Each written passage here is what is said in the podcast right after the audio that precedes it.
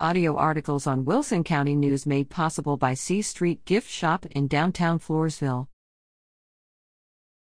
Trump's lies, conspiracies continue to fool Americans.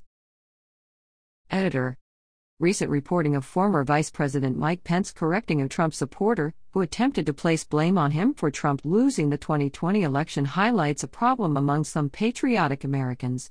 Some believe he had the authority to change the process, he did not. She was totally wrong of her interpretation of the Constitution, like many Americans, and she tried to tell the former VP that she knew better than him because Trump told her so. Fact is, a vice president's only duty as president of the Senate is to preside over the electoral vote count and announce the results. Vice President Pence has more recently been more forceful in telling the truth about his role in the electoral vote count and that he did not have the authority to change it.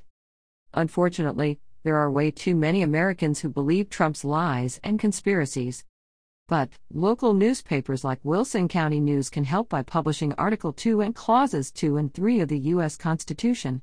It would go a long way to educate those who are not familiar with how the process works. I was not happy about the 2016 election results, but I did not criticize. Vice President Biden for not trying to change the process, he did what he was authorized to do, no more, no less.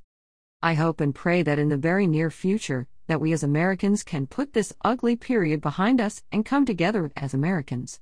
That we work together with one goal to make a better future for all of us.